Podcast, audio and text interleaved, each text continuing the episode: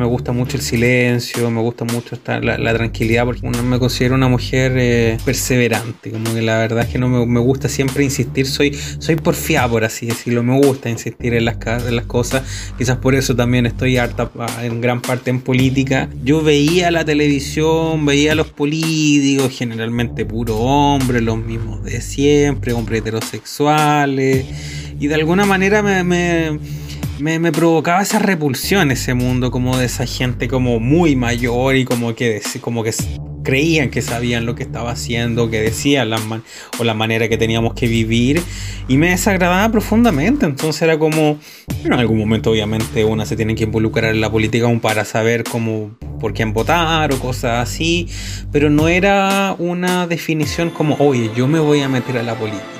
Yo me metí a la política, incluso después de transicionar también estaba eso como, la verdad es que me carga y sobre todo porque tuvo en el encontrón cuando transicioné y empecé a trabajar en el activismo por la ley de identidad de género, fue exactamente con esta política como muy cerrada, muy heterosexual, patriarcal, y en la cual derechamente gran parte de las problemáticas que tuve fue exclusivamente con estos hombres heterosexuales que supuestamente sabían lo que estaban haciendo en torno a esta ley Hola, hola, les habla Alonso Poblete, la voz y cuerpa de Un Gay en Chile podcast. Soy Alonso Poblete, la voz y cuerpa de Un Gay en Chile podcast y les doy la más cordial bienvenida a un nuevo episodio de Un Gay en Chile podcast. Segunda temporada. Activismo LGBTIQA+, testimonios de vida, reflexiones. No estás sole. Somos caleta. Somos muches historias de vida, personas como tú, diversas, disidentes, comunidades, cultura LGBTIQA. Bienvenido a Un Gay en Chile podcast. Bienvenidos a otro episodio de Un Gay en Chile. Soy Alonso Poblete, voz y cuerpa de Un Gay en Chile, y te doy la más cordial bienvenida al episodio Activista Transfeminista para la Constituyente, entrevista a Constanza Valdés, donde Constanza, mujer inspiradora, que en este episodio nos hablará un poquito sobre ella, su activismo, y nos explicará un poco sobre cómo funcionará el proceso de la redacción de la nueva constitución y la convención constitucional. Connie nos recuerda que no existe la imparcialidad en la política y también nos cuenta la importancia de votar por representantes LGBTIQA y disidencias. Yo les quiero compartir el tremendo episodio del 8 de marzo del 2020, que creo sigue siendo muy relevante, donde Javiera Guíñez, en 8M, una lesbo feminista en Chile, nos habla de la importancia de las vocerías en la política y representatividad. También nos cuenta su historia en el activismo y por qué decide entrar a él a sus 40 años. Bueno, sin más que agregar, escuchemos primero entonces la entrevista de Constanza Valdés. Hola, hola, el día de hoy les tengo una excelentísima, excelentísima invitada. La quería tener hace mucho tiempo acá. Activista transfeminista, candidata a constituyente por el distrito 7 por la lista Apruebo Dignidad. Bienvenida a Un Gay en Chile, Constanza Valdés, ¿cómo estás? Bien, bien, y tú, Alonso, muchas gracias. Efectivamente, hace mucho tiempo habíamos conversado y ahora por fin estamos coordinando también esta conversación. Sí, Connie, o sea, yo sé que tú estás súper ocupada. De hecho, bueno, ahora cuéntanos cómo es esta cuestión de la vorágine, de estar corriendo contra el tiempo. Me imagino todas las cuestiones que estáis teniendo, o sea, que te están llamando a, a participar a cosas, que debes estarte moviendo por todos lados. Mucha, mucha pega.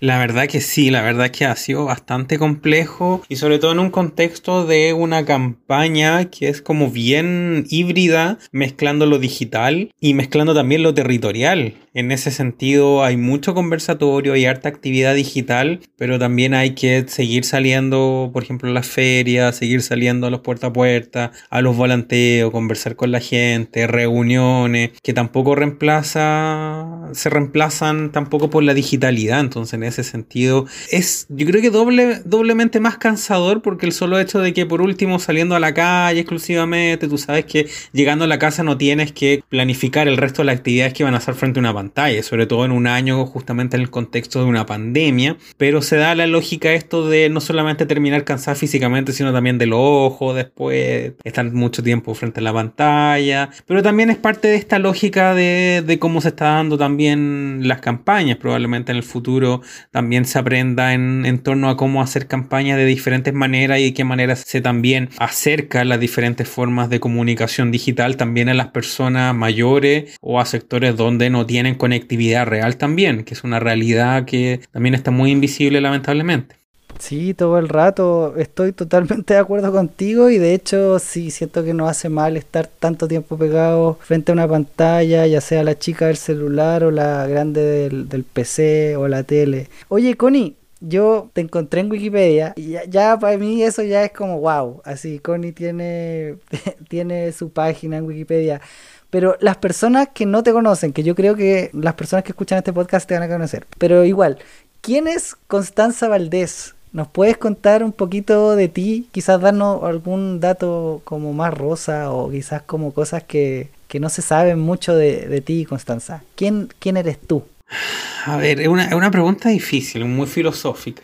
Pero partamos como por lo más, más específico o quizás lo más general, que tiene que ver con, bueno, primero tengo 30 años, hace poquito cumplí 30 años en el proceso de campaña, estudié derecho, terminé la carrera de derechos, he trabajado en organizaciones feministas y organizaciones de la diversidad, como que ese ha sido mi mundo. En general, como más allá de describir lo que he hecho, cosas así, pensando en quién soy, la verdad es que yo diría que soy una persona como, como tranquila en general, como que yo en verdad me gusta mucho el silencio, me gusta mucho estar, la, la tranquilidad, por ejemplo, ahora en este momento está muy silencioso acá Valparaíso en el lugar donde vivo, hay un viento que es bastante agradable y eso es relajante. Y justamente después de tener un largo día de campaña, por lo menos a mí eso me gusta mucho. No soy tanto de carrete, de la música muy fuerte, no tomo, no fumo. Entonces me gusta eso, yo creo que de alguna forma es como me define también, que tiene que ver con esa sensación de tranquilidad que me gusta en general y por eso también me gusta mucho el mar.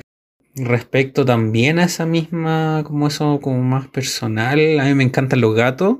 Tenemos cinco gatos acá en la casa, así que fanática de los gatos. Y, bueno, y además de eso, eh, me gusta mucho jugar fútbol, a pesar de que no lo he podido hacer en el contexto de pandemia y, y también justamente estamos en la campaña. Y además de eso, bueno, eh, una, me considero una mujer eh, no es la palabra terca, pero sí la palabra es como perseverante, como que la verdad es que no me, gusta siempre insistir, soy, soy porfiada por así decirlo, me gusta insistir en las cosas, quizás por eso también estoy harta en gran parte en política, que tiene que ver con esa rabia también o como convicción de poder cambiar las cosas. Entonces, en general, eso podría ser mi descripción sin ahondar así como en lo que he hecho. Mira, participo en estas cosas, he escrito estas cosas. Como que al final del día es como un background que el, que no es tan importante al momento de conocer una persona por lo que es, sino por lo que hace también en eso, pero por lo que es en gran parte es súper importante como dar esas definiciones del día a día, de tu vida diaria, lo que te gusta hacer, como que eso en general y por lo mismo, así lo que me gusta hacer como que en general le gusta mucho leer, escribir a veces también, escuchar música, me gusta jugar mucho videojuegos. Eso siempre desde chica me ha gustado jugar mucho, jugar en el computador, después jugar en el Play, después de uno me compré un Play. De hecho, una de las de mis mayores como logros que digo de mi independencia fue cuando me pude comprar un Play 4. Yo dije, me compré un Play 4, soy adulta completamente. Fue hace un par de años atrás. lo pude pagar con mi sueldo, claro. Sí, yo me sentí muy feliz cuando lo pagué. Dije, bien, ahora que no me echa a perder porque ahí caí. Buenísima. Oye, ¿y la historia de cómo llegaste a la política era algo que querías desde chica? ¿Era algo que viene desde la familia, desde el colegio? ¿Cómo fue la llegada a la política de Constanza? Uy, la verdad es que desde chica yo nunca pensé que iba a estar en política. Yo cuando me crié, bueno, en ese tiempo del colegio y todo, yo veía la televisión, veía a los políticos, generalmente puro hombre, los mismos de siempre, hombres heterosexuales, y de alguna manera me, provocaba esa repulsión ese mundo, como de esa gente como muy mayor y como que creían que sabían lo que estaba haciendo, que decían, la manera manera que teníamos que vivir y me desagradaba profundamente. Entonces era como, bueno, en algún momento obviamente una se tiene que involucrar en la política aún para saber por quién votar o cosas así, pero no era una definición como, oye, yo me voy a meter a la política. Yo me metí a la política, incluso después de transicionar también estaba eso como, la verdad es que me carga y sobre todo porque tuve en el encontrón cuando transicioné y empecé a trabajar en el activismo por la ley de identidad de género, los primeros encontrones que tuve fue exactamente con esta política como muy cerrada, muy heterosexual, patriarcal y en la cual derechamente gran parte de las problemáticas que fue exclusivamente con estos hombres heterosexuales que supuestamente sabían lo que estaban haciendo en torno a esta ley. Y ahí me di cuenta también que era como el, otro paso, era como, chucha, pero la verdad es que no puedo como estar ausente o no, no puedo quedarme de brazos cruzados y no dar algunas discusiones y no molestar a esta gente de otra manera. Entonces ahí el 2017, en, plena tramitación de la ley en ese entonces, fue un par de años después, eso sí, de, de que transicioné, como que tomó un tiempo por supuesto, Ahí decidí meterme a la política, meterme a un partido político, me tocó ser vocera del Frente Amplio en ese entonces, cuando era un Frente Amplio también distinto y eran otras lógicas políticas. Y la verdad es que ingresé a la política exactamente porque no sentía que existía representatividad y en general del mundo de la diversidad, como que también se reproducía la misma lógica de como un pequeño grupo, si es que en verdad, y también desde distintas lógicas. Entonces en ese sentido, fue a través de eso. Pero cuando ingresé tampoco en ningún momento pensé como, ya mira, me, meto para ser candidato, cosas así, sino que fueron lógicas que se fueron dando también durante el tiempo y como eso de como, chucha, de verdad no están haciendo bien las cosas, de verdad ahora sí es el momento, tenemos que ser protagonistas de estas luchas que estamos viviendo y una de las formas es pasando a ser candidata también en este mismo proceso con toda la implicancia de eso también. Oye, entonces tiene que ver esto con tu participación en el activismo LGBTIQA que eso te llevó a la política, como decir, si yo quiero cambios, tengo que estar metida en esto para llevarlo a cabo. De alguna manera sí, en general por eso me gusta tanto que en este proceso cada vez más personas de nuestra comunidad se estén involucrando en la política, porque la verdad es que yo no puedo esperar y porque también lo he visto concretamente, no puedo esperar que por ejemplo un hombre blanco heterosexual o una mujer heterosexual de clase alta o incluso una mujer heterosexual que puede ser progresista vaya a entender a cabalidad cuáles son nuestras demandas, cuáles son nuestras necesidades, de qué manera podemos incidir. Y eso también tiene que ver con un aspecto muy importante de la representatividad. En un momento yo pensé que podía ser distinto pero me equivoqué completamente. La verdad es que una es ingenua en algunos momentos y piensa que hay sectores que, porque son progresistas, van a poder representar de manera adecuada, pero no. De hecho, por lo mismo también veo, y a propósito también de algo que vamos a conversar, me imagino, también veo con preocupación el hecho de que, por ejemplo, en esta misma convención, en este mismo proceso, tengamos casi nula representatividad, porque el día de mañana, aunque tengamos que sentarnos con estas personas y todo a conversar, la verdad es que no va a ser una conversación agradable y va a ser nuevamente lo mismo de siempre como ir a pedir el favor político de que reconozcan tus derechos y eso al final del día es bastante indigno. Sí, estaba pensando yo también en, los activismos disidentes, estaba pensando la, la, lucha del feminismo, estamos a dos días, si no me equivoco, sí, de eh, el 8 de marzo y la huelga feminista, y estaba pensando en lo que me estabas contando sobre la representatividad y que en realidad no, no podemos pensar que personas que no tienen esta interseccionalidad que tenemos nosotros van a poder comprender y van a poder también transmitir esta visión o, estas demandas que tenemos.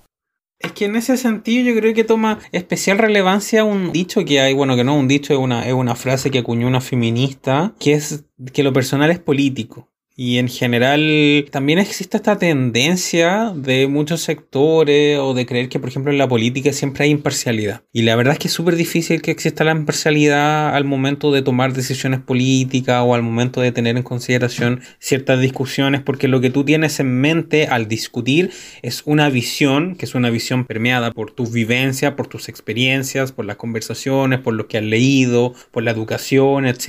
Entonces, en ese sentido, por ejemplo, por eso impacta tanto tanto en nuestro país que se dice que el ejemplo nuestro, nuestras autoridades no tienen calle. Y eso impacta directamente, por ejemplo, el momento de que cuando se discute un aumento, por ejemplo, del salario mínimo, gente desconozca lo que vale el valor del pan porque al final del día decir, no, que no podemos subirlo porque no podemos subirlo porque al final las empresas no van a poder contratar más personas, se va a generar el desempleo subiendo el sueldo. Y son esas personas que no ven en el día a día porque tienen sueldos millonarios, por ejemplo el kilo de pan aumentando y todos los otros bienes esenciales para la vida terminan aumentando y terminas cada vez, a pesar de que el sueldo puede aumentar un 5 o 10 lucas, al final del día esos 5 o 10 lucas por la inflación y por el costo de la vida termina siendo en nada y se genera esa problemática. Y un hecho tan concreto como no saber cuánto vale el pasaje de, la micro, del metro, el valor del pan, por ejemplo, en dónde me tengo que bajar para, para tomar, dónde tengo que ir a tomar una micro, cuánto rato tengo que esperar consultorio para que me den una hora, o sea, cosas que,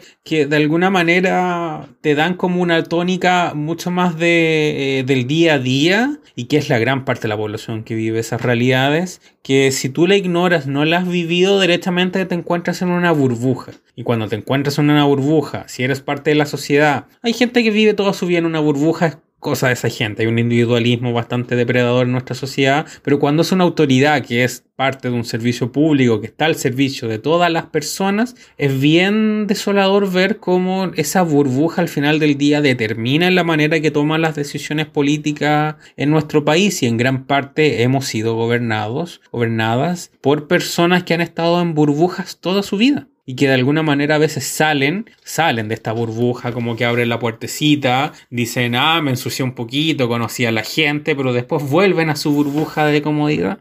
Claro, tiene que ver con esta desconexión que dices tú con la realidad de muchas otras personas y esta desconexión que esperemos no sea parte de la tónica de la Convención Constitucional. Te iba a hacer otra pregunta respecto a la política y respecto a tu militancia en comunes. ¿Por qué comunes? ¿Por qué ahí? ¿Tiene que ver con lo mismo que estabas comentándonos hace un momento? Mira, la verdad es que cuando, cuando ingresé particularmente al, a la política, ingresé después al Frente Amplio, pensando también en la renovación de la política, por, por ver a los mismos de siempre, ahí de nuevo en, en el intertanto. Hubo bastantes problemáticas exactamente por esta perspectiva de clase que estábamos mencionando, pero en general dentro de los partidos que tradicionalmente yo veía que eran los que no me representaban, que eran como estos partidos que formaron parte de la ex nueva mayoría, que era unidad constituyente, estos partidos también de la ex concertación, y que de alguna manera también hicieron caso omiso, en gran parte no pudieron representar tampoco nuestras demandas de las comunidades LGTBIQ, de las disidencias, y, en, y bajo esa lógica también entendiendo como que lo que a mí, la tesis política que a mí me movía mucho más, era una tesis política también de la gente movilizada, no en un partido político exclusivamente, sino que viene de los espacios sociales, pero además participa de espacios institucionales, como esta doble militancia entre una institucionalidad, porque todos los partidos políticos, o sea, en la democracia los partidos políticos cumplen un rol importante, y de qué manera, por la problemática que tenemos, se puede solucionar esa gran diferencia que existe entre movimientos sociales y partidos políticos, que en gran parte es, a consecuencia, de la falta de participación social de las mismas personas que son integrantes de los partidos políticos. Entonces por eso yo decidí ingresar, pero en ningún caso cuando decidí ingresar de alguna manera me desligué o participé menos en las organizaciones sociales en las que estaba. De hecho constantemente ese ha sido mi espacio de militancia mucho más grande que tradicionalmente en algunos espacios partidistas y donde las lógicas también de discusión se dan distintas. Por ejemplo, las organizaciones, las discusiones van a ser en torno a, lo, a cuáles son los objetivos de la, de la organización, hacia dónde debemos ir, cómo hacer el impacto. En cambio, en el partido, los partidos van a ser las coyunturas electorales, las coyunturas políticas también de lo que se va dando, la articulación de fuerzas políticas. Pero lo que ha sucedido tradicionalmente en Chile es que esa segunda parte toda la gente militante de los partidos políticos, gran parte de esta gente, se ha de alguna manera refugiado exclusivamente en estas discusiones y ha dejado de lado la importancia que tiene esta misma lógica de no estar una burbuja. Y desde ahí, por eso en el Partido Común, que antes era Poder Ciudadano, se daba esta lógica de cómo la gente que era desde distintos sectores de organizaciones, que participaban en otros espacios, pero además participaban en un partido. De hecho, gran parte de actividad en su momento era muy lógica de también organizaciones. Por ejemplo, organizar pañuelazo o actividades de ayuda a personas. O sea, de alguna lógica mucho más social que exclusivamente política partidista. Y eso es lo que me llamó la atención y eso es lo que me gusta hasta el día de hoy, por eso se llama comunes, de gente común y corriente que no solamente participa en política, sino que participa en espacios de organizaciones sociales donde ahí realiza gran parte de su trabajo, pero se organiza en torno a una disputa también política con distintas personas en ese mismo sector. Buenísimo, clarísimo quedó con tu respuesta. Oye, y Connie, siendo realistas o mejor dicho pesimistas, ¿cuán real es hoy día tener representantes LGBTIQA más o disidentes en la Convención Constitucional? ¿La gente crees tú que va a votar por personas diferentes o va a seguir eligiendo a las mismas personas desde siempre?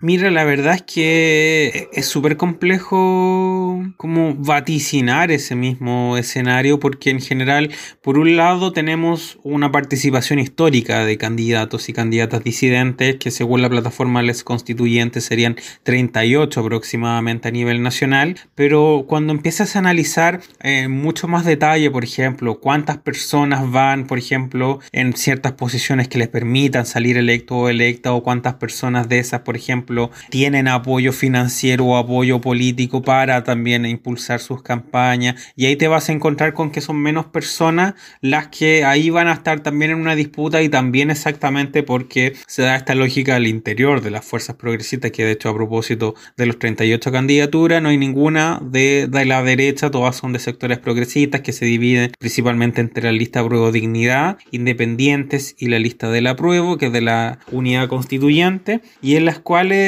bajo la composición se da la lógica de que pudiéramos llegar quizás a 5 o 10 personas, quizás un tercio de los 38 candidatos o candidatas. Quizás puede ser un poco más, pero la lógica es que eh, pensando en esto, por lo menos vamos a tener un grado de representación en la medida de que haya más mujeres lesbianas, quizás mujeres trans, a pesar que somos muy poquitas las mujeres trans que estamos disputando los escaños. Entonces, en la medida de eso, podemos tener algún grado de representatividad, pero en el, en el, ámbito pesimista, lo que yo vería, por ejemplo, es que quizá no toda no, no, haya mucha representatividad y sea muy pequeña. Y si pudiera dar esa lógica exactamente por esto, además, que los mismos sectores políticos tampoco acompañan mucho a las candidaturas de las disidencias y las tienden a tomar como candidaturas más testimoniales. Y eso se da bastante lamentablemente y por eso tenemos tan poca representatividad porque no les dan el espacio. Entonces, por eso yo veo la posibilidad real y pensando muy pesimistamente que tengamos muy poquitos, pero tengamos y siendo optimista, la verdad yo creo que pudiéramos tener su buena cantidad de representatividad que pudiera llegar a tener una pequeña bancada quizá. Y eso es por lo menos el ámbito positivo que me gustaría mucho más pensar y ver que pudiera ser esta realidad. Oye, y para que eso pasara, Connie, ¿qué sientes tú que tiene que estar pasando hoy? Porque tenemos prácticamente un mes de aquí a la elección. O sea, e, es una cuestión, una carrera que estamos contra el tiempo, por decirlo así. ¿Qué sientes tú que tiene que pasar para que realmente, para que estas personas logren quedar? Mira, la verdad es que yo creo que lo que tiene que pasar principalmente es, yo creo que la lógica con el, con el electorado, en verdad, no es que seamos un país tan conservador, en, bueno, en algunos distritos sí, pero por lo menos de lo que yo he podido evidenciar estando en campaña, es que la gente en gran parte incluso a veces valora el hecho de que tú seas una candidatura desde las disidencias, que vengas de una renovación de la política también. Pero en torno a eso pasa que los mismos sectores políticos en muchas ocasiones no prestan el apoyo adecuado, no se traduce eso en como, oye, la representatividad importante, eso yo lo creo, creo que tiene que pasar. Son alianzas estratégicas en torno a promover la representación de personas de las disidencias, porque no es lo mismo que vayamos a tener una persona progresista pero heterosexual que una persona progresista de las disidencias porque hay visiones de vida, experiencias de vida que son completamente distintas. Y eso, esa miopía lamentablemente que han tenido sectores progresistas de no ver la importancia que tiene la representatividad, la autorrepresentatividad en este mismo proceso, es lo que puede llevar a generar esa complicación y que el día de mañana, no sé, pues directamente si tenemos una constitución muy en la medida de lo posible que nos excluye, probablemente vamos a estar ahí entre la espada y la pared pensando si vamos a votar apruebo o rechazo en este proceso constituyente en el plebiscito ratificatorio. Y eso es también un riesgo en torno a este mismo proceso constituyente, que no es un riesgo que debieran estar asumiendo estas personas solamente por las ansias de poder. Entonces, la verdad es que yo creo que lo que tiene que pasar principalmente de nuevo tiene que ver con alianzas, tiene que ver con promover que la, inclusión real, de que se pueda ganar y, y no solamente estas cosas o ejercicios exclusivamente para la foto.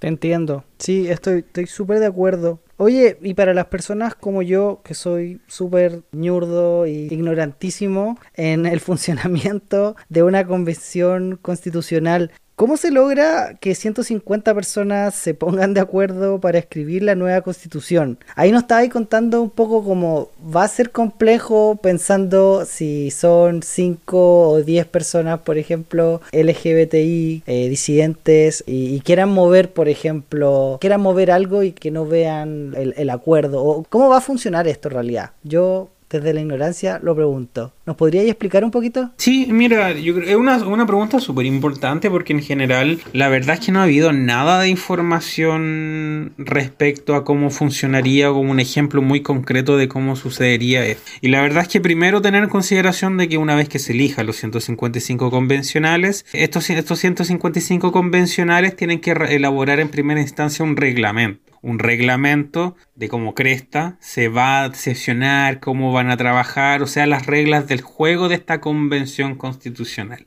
Y luego de eso se viene la discusión respecto a exactamente en la medida de que acordaron estas reglas del juego, cómo Cresta vamos a tener esta nueva constitución. ¿Cómo vamos a poder estructurarla? ¿Cómo van a ser las discusiones? Si los 155 van a discutir esta temática o se van a repartir el trabajo. Y desde ahí un elemento importante tener en consideración que para que algo quede en la nueva constitución, o sea, que eso pueda quedar incorporado en el texto, que después se somete a plebiscito ratificatorio, se necesita el quórum de dos tercios. Y para traducirlo en un número, porque yo siempre he sido mala para las matemáticas, son 104 personas. O sea, imagínate, pensemos en el ejercicio de matemática. 5 personas de nuestra comunidad, 10 personas de nuestra comunidad, contra 95 personas de no comunidad. Hay un sector ahí, por ejemplo, podrían ser 60 que piensan como que las personas de la comunidad LGTBIQ deben tener derechos, deben estar mencionadas en la constitución, y el resto cree que es algunos que no saben y otros creen que no. Imagínate cómo sería esa lógica. Entonces, en ese ejercicio concreto, por ejemplo, que estamos planteando, esas 10 personas más las 60 que apoyan tendrían que empezar a conversar con las personas que están como entre sí y que no, incluso con las que no, excepto personas que no, que directamente nunca van a pensar. O sea, no le vas a solicitar a personas que piensan o tienen una ideología cercana a Iván Moreira como, oye, es importante reconocer los derechos de las personas LGTBIQ. Esas personas no van a moverse ningún ápice de su postura, entonces ahí la negociación estos acuerdos, estas conversaciones, va a ser necesaria con las personas que más o menos o menos pueden pensar que tú, pero que pueda haber un grado de cercanía en torno a la importancia, que no lo dimensionan, y desde ahí eso pudiera ser aprobado. Imagínate, consigue los 104 votos, el resto no está de acuerdo, pero consigue justo los 104 votos, eso iría a la nueva constitución. Y así sería en general como este ejercicio como muy práctico, concreto, con todas las temáticas, o sea, se exige que todas las personas se vayan por lo menos a poner de acuerdo con todas las discusiones, con los 104 votos al menos, y en el caso de quien no estén de acuerdo, por ejemplo, en incorporar algo, eso no va a poder ser incorporado en la nueva constitución, lo que no obsta que el día de mañana pudiera traducirse en una ley o en algo, o una reforma constitucional en el futuro, pero de entrada no sería algo que se incorporaría en la constitución.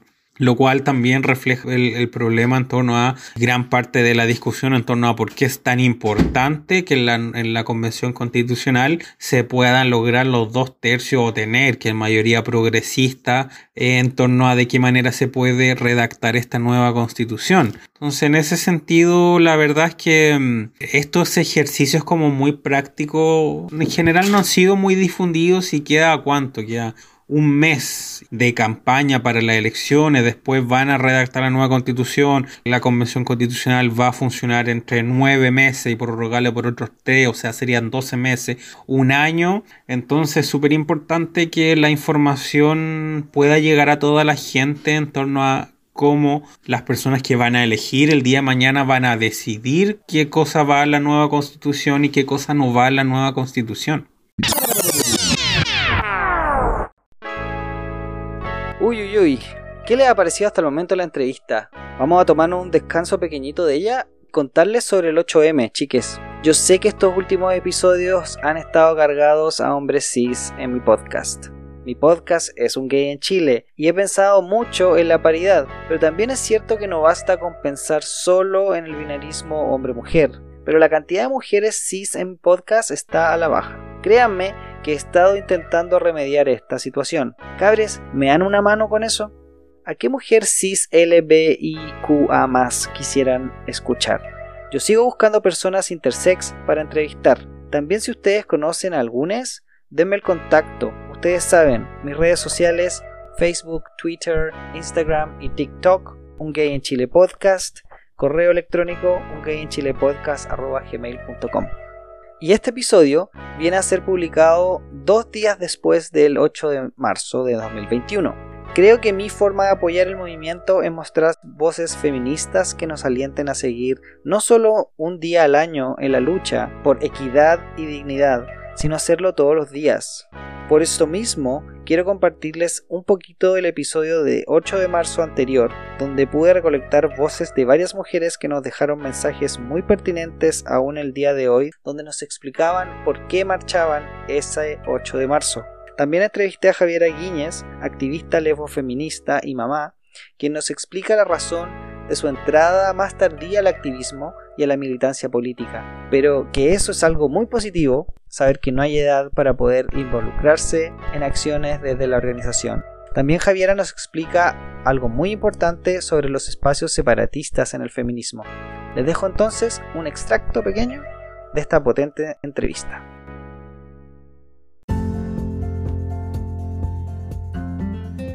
Especialmente este año, el 8M tiene un rol fundamental en reactivar la masividad de las movilizaciones sociales, ser el puntapié inicial de un 2020 lleno de luchas en las que se escuche fuerte y claro que sí nosotras nunca más. Este 8 de marzo también, en el marco de este proceso histórico que estamos viviendo, tiene que ser muy interseccional, donde todas las mujeres con nuestras distintas luchas salgamos a la calle a demandarla, que estemos con todo por la nueva constitución en una convención constitucional paritaria, feminista, plurinacional, que sea inclusiva en todos los aspectos, con mujeres de las comunidades LGTBIQ, mujeres racializadas, mujeres con discapacidades de distintos tipos, donde todas tengamos cabida Tenía mucho miedo de ser una lesbiana visible, como le ocurre a muchas lesbianas, a muchos gays, porque la sociedad te condena, te complica la pega, etc. Pero además yo era mamá, soy mamá. Yo empecé el activismo cuando supe que ya no había riesgo de perder a mi hijo por ser lesbiana. Lo primero es entender que no se trata de una. O sea, la vida y, todas estas nos organizamos porque tenemos que ser la voz de muchas, no de una persona. No es mi historia la que vale acá y en ese sentido lo primero es controlar el ego. El activismo y la política, a mis ojos, debiera ser así también. No es un tema de egos, es un tema de bienes comunes y de ser portavoz de estas voces. Si nosotros, en vez de tener representantes, tuviésemos voceros y voceras, esto no estaría pasando, porque ellos estarían obligados a escucharnos.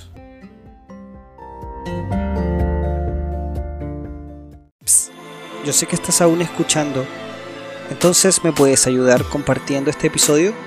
No te olvides de seguirnos en Spotify y escribir una reseña positiva en Apple Podcast. Esto nos hará crecer y que más personas puedan disfrutar de este podcast. Muchas gracias. Ahora volvamos con la entrevista.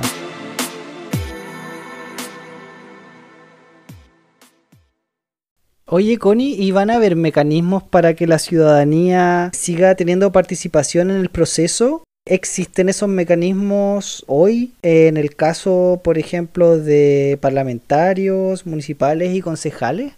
Mira, la verdad es que actualmente no existen mecanismos fuertes de, participación ciudadana, bueno, pero no existen, por ejemplo, en el ámbito legislativo en el ámbito local. O sea, esto quiere decir, por ejemplo, si yo quiero impulsar una ley en el ámbito legislativo, tengo que hablar con los parlamentarios, decirles como, oigan, saben que tengo esta propuesta, porque nos interesa esta comunidad, este grupo de personas, como, ah, bueno, lo voy a ver. En el ámbito local, hoy tengo esta propuesta municipal, discútala en el consejo, con el alcalde, ah, bueno, lo voy a ver. Pero no hay ninguna participación vinculada ¿Qué es lo que existe actualmente para la convención? Dolorosamente, nada. ¿Qué es lo que tiene que pasar para que pueda existir participación ciudadana vinculante? Que en la discusión del reglamento se establezca que las personas pueden participar, pueden levantar propuestas constitucionales y no exclusivamente a través del constituyente. Porque la lógica de participar exclusivamente a través del constituyente lo que provoca al final del día es depender exclusivamente de la persona que salió electa para poder representar esas propuestas que en muchos casos no va a ser de, esa manera, va a ser de manera incorrecta o directamente por la naturaleza también del cargo, que es un cargo con una duración bastante pequeña. Entonces directamente no le va a importar no hacer, hacer caso omiso, por ejemplo, a lo que piensa su electorado, la ciudadanía en el distrito que fue electa o electa. Entonces por eso al momento que se discuta el reglamento, ahí se puede incorporar eso como participación ciudadana vinculante, sé que puedan generarse cabildos con propuestas levantadas a través de las personas y que no se genere este ejercicio macabro de que es lo mismo en el Congreso, de tener que reunirse y andar solicitando por favor que incorporen estos elementos en la discusión.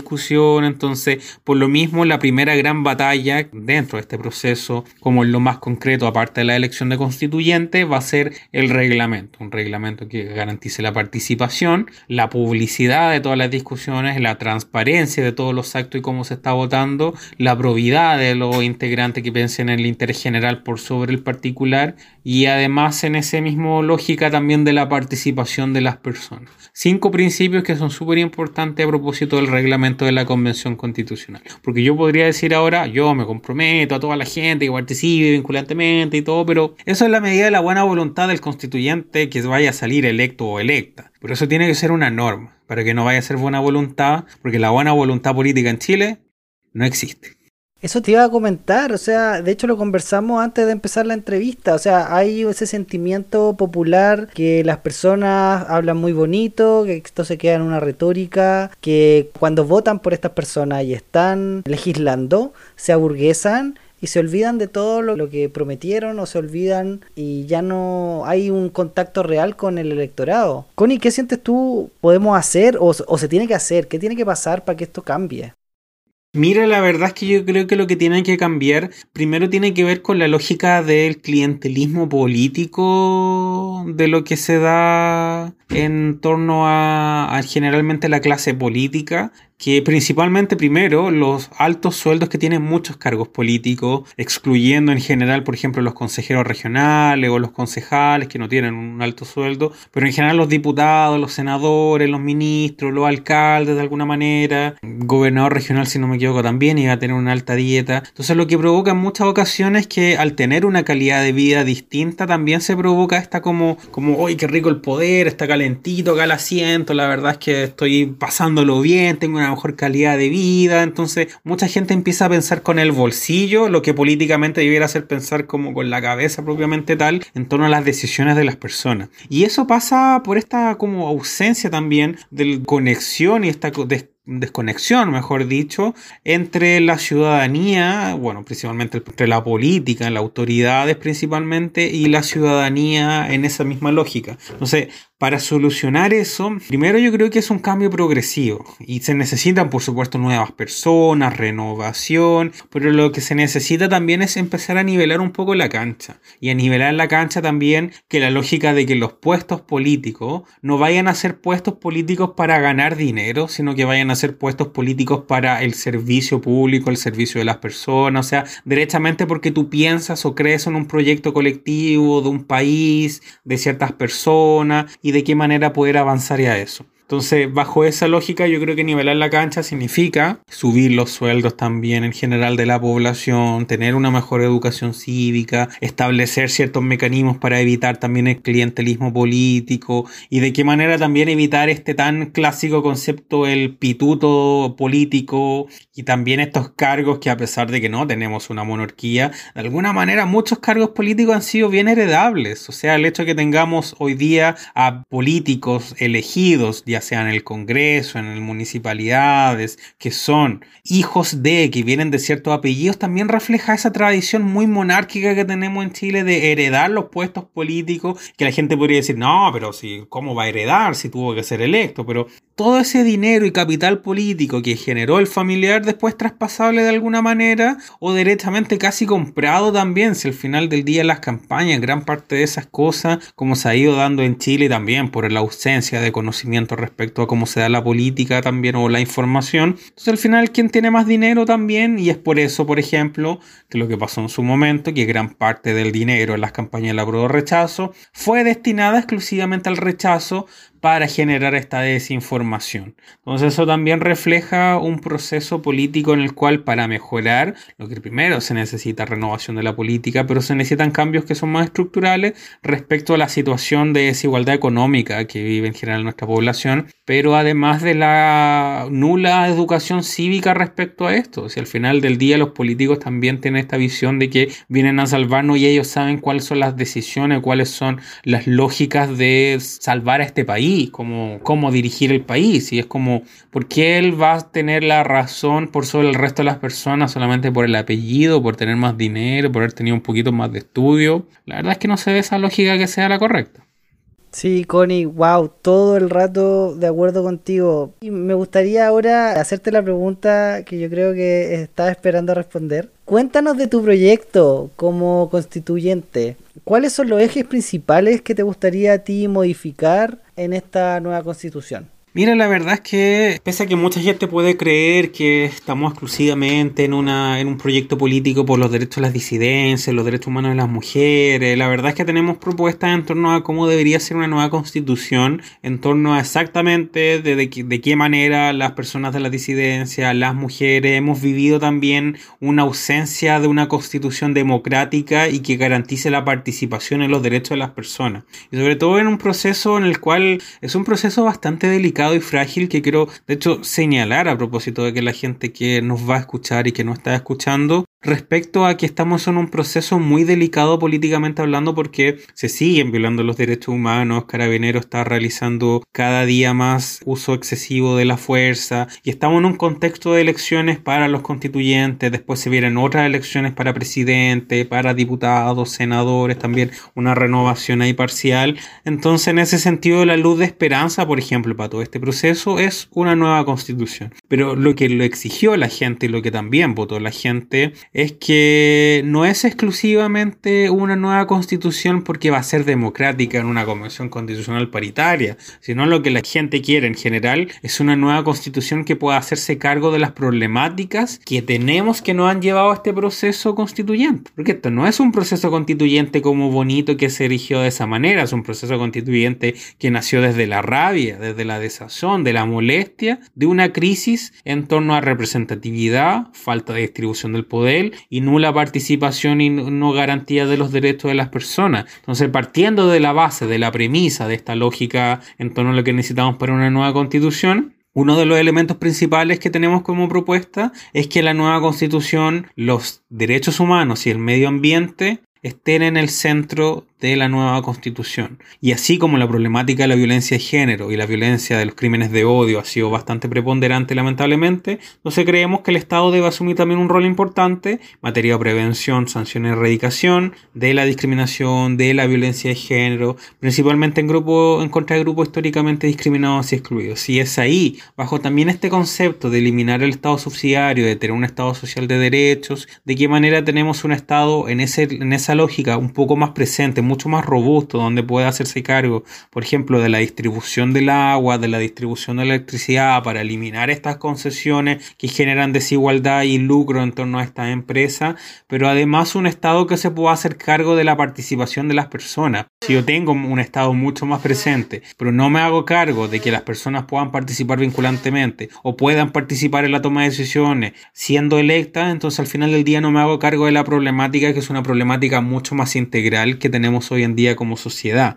Porque no solamente estamos en este proceso y es súper importante porque queremos tener más derechos, un derecho a la educación de verdad, un derecho a la salud con un seguro icónico de salud, derecho a la salud mental, el derecho al trabajo con la sindicalización, el derecho a huelga, la negociación por sector reproductivo, fin a la precarización, una seguridad social con una FP estatal, pero eso es solamente una parte de lo que se necesita, que es el reconocimiento de derechos, y la otra tiene que ver con un Estado que se haga cargo de esta problemática en torno a un próximo Congreso, de qué manera un Poder Judicial puede garantizar el reconocimiento y tutela de estos derechos en el caso de que se infrinjan, y de qué manera el próximo gobierno también, evitando esta figura de absolutamente el presidente de la República que controla todo el país, que controla la agenda legislativa, que pueda en cualquier momento sacar a los milicos a la calle, de qué manera eso también puede ser modificado para tener un, mejor equilibrio de poderes en la nueva constitución. Y eso yo creo que también es un elemento muy importante que es parte de nuestra campaña que tiene que ver con un equilibrio de poderes, reconocer derechos desde una perspectiva de género, desde una perspectiva de derechos humanos, un Estado más presente, un Estado plurinacional, social, laico, a propósito de también esta lógica de que ha habido un aumento también de una injerencia de la Iglesia Católica en los asuntos políticos que al final del día justamente nos afecta a las mujeres, a las disidencias, bajo ciertas visiones bastante conservadoras, y de qué manera también pensando en esta lógica de vulneración tenemos institucionalidades robustas para hacer frente a estas vulneraciones de derechos, cómo podemos tener una defensoría del pueblo y otras instituciones que se hagan cargo también, entonces en ese sentido, las propuestas, y ya para ir cerrando, redondeando la idea que pueden verlo mucho más en nuestras redes o en página web o en entrevistas, que redondeando en general lo que planteamos son, y es un juego de palabras, son transformaciones estructurales en una nueva constitución. Porque sin transformaciones estructurales, yo solamente apunto a un cierto sector, apunto por ejemplo a cambiar los principios, a cambiar la figura del Estado, o apunto a reconocer más derechos o algunas instituciones, pero si no me hago cargo en general de tener una perspectiva de género, de derechos humanos, de proteger al medio ambiente, que el medio ambiente esté en el centro para que todas las actividades, tanto estatales o privadas, puedan ser limitadas sin infringir el medio ambiente, entonces, bajo esa misma lógica, yo voy a tener un proyecto o, un, o en el corazón mismo de la constitución una idea respecto a los valores que quiero preservar o a la institucionalidad que yo quiero tener en torno a esta nueva constitución. Porque si no, va a ser como esta lógica muy del colegio, cuando nos juntábamos en grupo, nos decían, ya, ustedes se juntan y todo, y por supuesto nunca nos juntábamos para hacer el trabajo en grupo, y Juanito hacía la primera parte, yo hacía la portada, y después llegábamos, pegábamos con moco, que hacía la wea, y terminaba haciendo un trabajo, pero horrible, y estábamos diciendo, bueno, póngame el uno y que como de alguna forma esta lógica como muy de cómo lo resolvemos ahí. Y que algo bastante como de nuestra idiosincrasia, pero si lo hacemos de esa manera, la verdad es que vamos a tener una constitución, pero terrible en esa lógica, por eso es tan importante. Y, esto ya para redondear a propósito de, de, las propuestas, las discusiones constituyentes, que los constituyentes tienen que responder, a pesar de que no tienen que ser expertos, por supuesto, porque van a tener asesores y van a tener que responder todas esas cosas, pero los constituyentes tienen que resolver todo. O sea, si yo voy con una bandera, por ejemplo, yo voy con la bandera exclusivamente las disidencias, los derechos humanos, la verdad es que es una responsabilidad tremenda para la sociedad que yo no informara o no estuviera dispuesta a dar la discusión respecto a cómo chucha quiero ser, quiero que el próximo gobierno pueda estar integrado, si quiero un régimen semipresidencialista o un régimen parlamentario, si quiero un congreso unicameral o bicameral. Esas definiciones políticas las tienen que dar todos los constituyentes y por eso es tan importante la discusión de manera integral este nuevo proceso. Wow, mucha, mucha razón en tus palabras, Connie. Y preguntándote, en el peor de los casos, si es que este 11 de abril no estamos representados en la convención, ¿qué hacer? ¿Qué nos sugerirías hacer, Connie, en ese caso?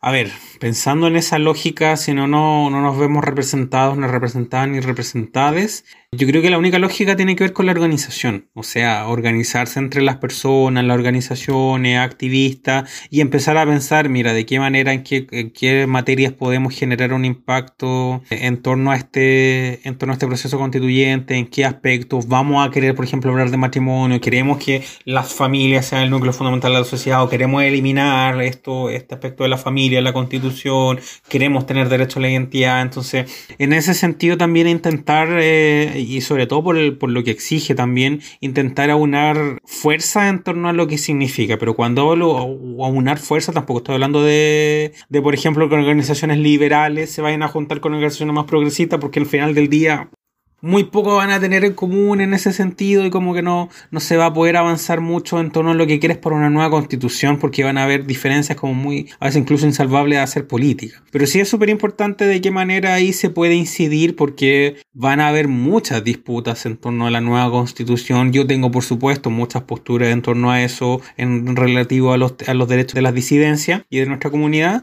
pero en torno a eso yo creo que lo más importante tiene que ver con, así como el primer, en primera instancia como, wow, nuevamente no tenemos representación, ya cómo solucionamos eso. Y la única solución es a través de la presión social, es a través de la organización, de interpelar a los constituyentes y sobre todo los constituyentes que, irían ya sea tantos por listas independientes, tanto por la lista del apruebo como la dignidad e incluso de sectores que se autodenominan mucho más liberales de, de Chile Vamos, aun cuando directamente esa lista del rechazo por cómo se está estructurando y directamente también nunca han votado muy a favor de nuestros derechos, a excepción de un par con suerte, y que es bastante curioso cómo lo hacen también.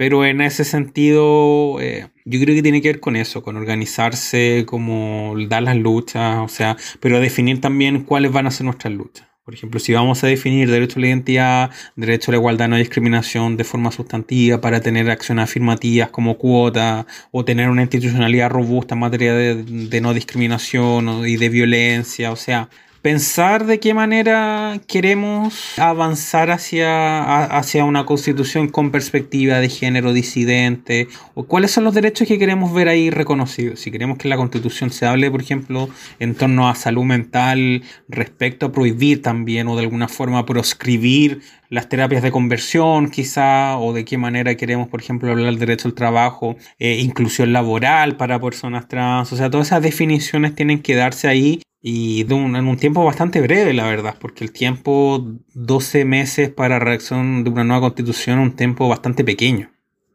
Sí, Connie, totalmente. Oye, de verdad estoy súper agradecido de tus palabras. Siento yo que nos has podido iluminar un poquito este proceso, nos has podido como explicar qué es lo que está pasando, qué es lo que estamos viviendo. Y Connie, para ir terminando esta entrevista, te quería preguntar si es que sientes tú que hay algo que te gustaría recalcar, algo que quieres destacar o que se nos haya quedado en el tintero. Mira, la verdad es que hay una cosa que me gustaría destacar en general, que es que en estas elecciones votar por representantes de nuestra comunidad, votar por personas de nuestra comunidad es más importante que nunca, porque si algo nos ha enseñado la historia, algo nos enseña en general los procesos políticos, es que nadie más que una persona que ha vivido, que ha pasado lo mismo que tú, puede representar nuestras perspectivas. Porque el día de mañana, por ejemplo, y acá siendo súper honesta, por más que salgan personas de mi misma lista, de mi mismo sector político, incluso de mi mismo partido, si son aunque tengamos muchas ideas finas, no es porque somos del mismo sector, pensamos de misma manera un proyecto en común, pero si vienen desde otra óptica, si no representan, por ejemplo, o no son de las disidencias en general, o son hombres heterosexuales, la verdad es que yo difícilmente me voy a poder sentir representada, así como mucha gente que también se siente representada con mis ideas o con las disidencias o con los derechos humanos de las mujeres, porque al final del día termina siendo esta lógica de como, pucha, no estamos ahí, pero de alguna forma sí, como que la gente te ofrece también como esa representatividad, pero nunca va a ser real. Yo en, esa misma lógica, por eso también en gran parte asumimos este, como esta candidatura también y de qué manera se levantó desde las organizaciones sociales, desde el activismo, porque nos sentimos representatividad en gente fuera de la comunidad. Y me ha pasado mucho con gente que, que, se siente cercana y que está en nuestra campaña, que ven eso. Es como yo nunca había visto una persona de la comunidad que luchaba por un escaño o que estuviera ahí en eso. Y es gente que me representa. A mí nunca antes me había interesado la política. Y eso es lo que genera, y la verdad es que hoy en día, exactamente en este proceso de elecciones, por eso es tan importante. Connie, danos un último regalo. ¿Nos puedes recomendar algo que leer o ver o escuchar? ¿Algún libro o película, documental o podcast o programa de radio, videos? En este mismo contexto, de como contexto de proceso constituyente, lo que yo recomendaría leer sería un libro que igual un poco largo, sí, tiene un 300, 400 páginas, pero es un, un, libro muy didáctico respecto, por ejemplo, aspectos de la nueva constitución o cómo podría ser una nueva constitución, que se llama La hoja en blanco y es de editorial La Pollera y, es un libro muy didáctico respecto, porque de hecho no contiene cita bibliográfica, no contiene citas de libro, pero explica, por ejemplo, cuáles son los órganos del Estado, cuáles son las partes de una constitución, cuáles son los derechos humanos, cómo podemos avanzar, tiene propuestas, y es muy interesante en torno a eso como para pensar, para ahondar en el proceso constituyente en torno a como propuestas concretas y también qué es lo que contiene una constitución, es muy interesante. Ahora haría otra segunda recomendación del libro si es que les interesa saber todo el proyecto, todo lo que se viene respecto al proceso constituyente. Hay un libro muy bueno que se llama Manual para la Ciudadanía Constituyente, que es de editorial Catalonia, y es un libro, de hecho, súper barato, vale como 7, 8 mil pesos, y explica todo el proceso, cuáles son los distritos, cuántos constituyentes se eligen y todo eso. Lo único que no contiene, porque se votó después, son la cantidad de escaños reservados para pueblos originarios y su proceso de elección, porque cuando el libro se cerró, todavía no se había llegado a acuerdo, se había votado eso. Bacán, Connie. Yo de verdad agradecidísimo de tus palabras, de que nos hayas querido compartir este conocimiento. De verdad, bacán haberte tenido acá. O sea, siento yo que. siento, siento yo que soy un poco tu fan, así que siento que, que rico que haya Connie para rato. y tenerte ahí, tenerte, ¿cuánto se llama? Eh, en la convención. Así que, cabres, si son del distrito 7 imagino, ahí van a estar apoyándote, Connie. Y, ¿Y cómo te podemos apoyar las personas que no estamos en el Distrito 7? Mira, si no, no están en el Distrito 7, eh, nos pueden apoyar comentando nuestra, nuestras publicaciones en Instagram, compartiendo nuestras publicaciones también en Twitter, en general redes sociales, también compartiendo con la gente que saben que vive, por ejemplo, en el Distrito 7 que compone 12 comunas, que va desde Santo Domingo hasta Concón, Valpo, Viña, Algarrobo, Cartagena, San Antonio, etcétera, comentándoles sobre nuestro proyecto, que busquen más de información, porque está muy a la mano ahí nuestras redes sociales que nos apoyen de esa manera. Y además para las personas que nos están escuchando y dicen, pucha, siento que no es suficiente quizá aportar de esa manera y tienen una capacidad quizá económica mucho más aventajada que otras personas, nos pueden donar también, incluso desde mil, dos mil, tres mil pesos, cualquier aporte es eh, bienvenido en el CERVEL, en aportes.cervel.cl y ahí también para, porque estamos una, una campaña que de hecho se financia muy de autogestión y de hecho nuestros flyers son de papel biodegradable y los imprimimos en casa y, también fotocopiamos con el mismo papel en otros lugares. Porque también es parte de hacer una campaña distinta y no, no contaminar tanto, pero también esa, esa autogestión. Así que principalmente a través de eso y bueno, compartir nuestras cosas en las redes sociales. Y bueno, si son del distrito, ahí se pueden sumar a volanteo, si quieren tener una balconera, si quieren sumarse a conversatorio, actividades de distensión. O sea, son muchas también las formas ahí, pero que no se ven exclusivamente limitadas si es que no están en el distrito.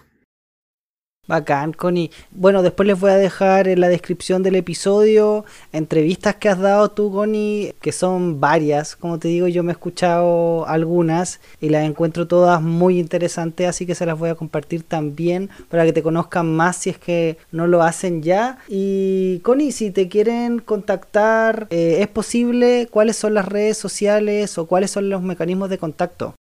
Mira, me pueden contactar, me pueden encontrar principalmente en la página que es con www.conivaldez.cl y ahí están nuestras redes de principalmente la que ocupamos que es Facebook, Instagram, eh, Twitter eh, y TikTok, a pesar de que no lo ocupamos tanto a veces. Y bueno, Facebook es Conivaldez la Prodignidad, Twitter es arroba conivaldezc, en Instagram es coni.valdezc y en TikTok es coni.valdezc. Esas serían nuestras redes, ahí nos pueden encontrar más. Así que mm, ahí vamos a estar posteando también y compartiendo más información respecto a entrevistas, conversatorios y cosas.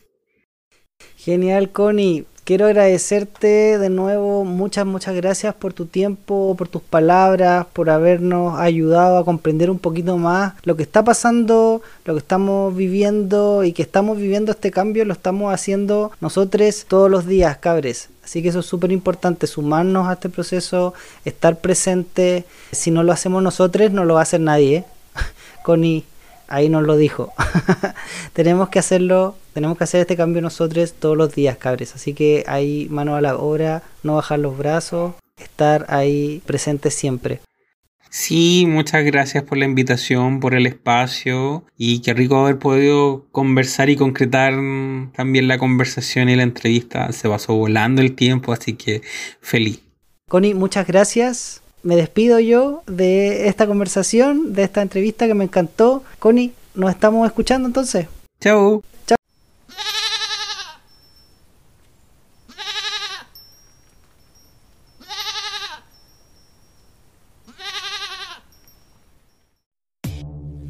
Wow, ha sido bastante información que creo que es muy pertinente. Entrar a la política porque no te sientes representada es un acto valiente creo es súper importante recordar que si no hay algo hecho, si lo que quieres no existe, debes hacerlo tú. A veces me pregunto si viviré también yo en una burbuja, donde la gente me acepta y la diversidad es vista como un valor, donde los espacios son inclusivos. Y a veces pienso, ¿será que juntarme con mis amigues, seguir a quienes sigo en las redes y escuchar a estas personas me harán desconectarme de la realidad también?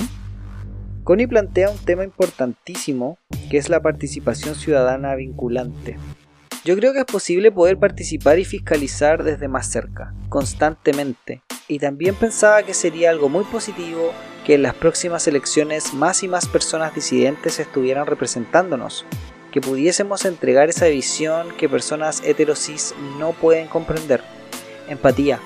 Es lamentable que como disidencias seamos entre un 10 y 20% de la población, pero que no nos veamos representadas como les pasa a las mujeres, que en altos cargos, siendo más de la mitad de la población de Chile, 51,1%, no estén allí en puestos de poder. Como dijo Daniela, nos falta mucho, pero cada batalla es importante, cada día y acción lo es. Yo me quedo contento con que Connie está como candidata constituyente. Me alegra mucho poder ver caras y rostros de activistas LGBTIQA en espacios tan decisivos como este.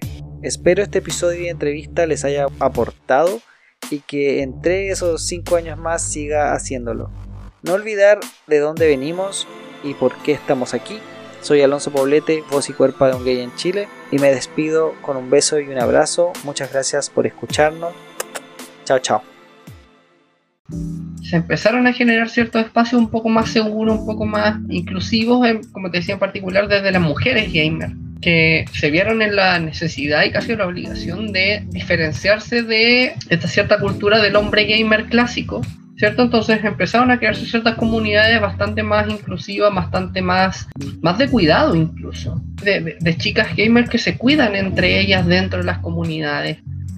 Una persona de, otra orientación sexual, ¿cierto? Cualquier cosa que sea distinta a lo clásico, digamos, del gamer, se ve como una amenaza y como casi como, como una forma de, de que se fuera a destruir eh, esto que han construido durante tanto tiempo. Eso es como el, eh, lo que se ha armado en la cultura. Como que una especie de club de Toby. Sí, tal cual. Claro, es justamente eso es un club de topi virtual y de repente llegan todas las Lulú a querer también ser parte del club y es como, no, pues no se puede. Y hay un rechazo, hay, hay una contraria bastante grande y bastante notoria.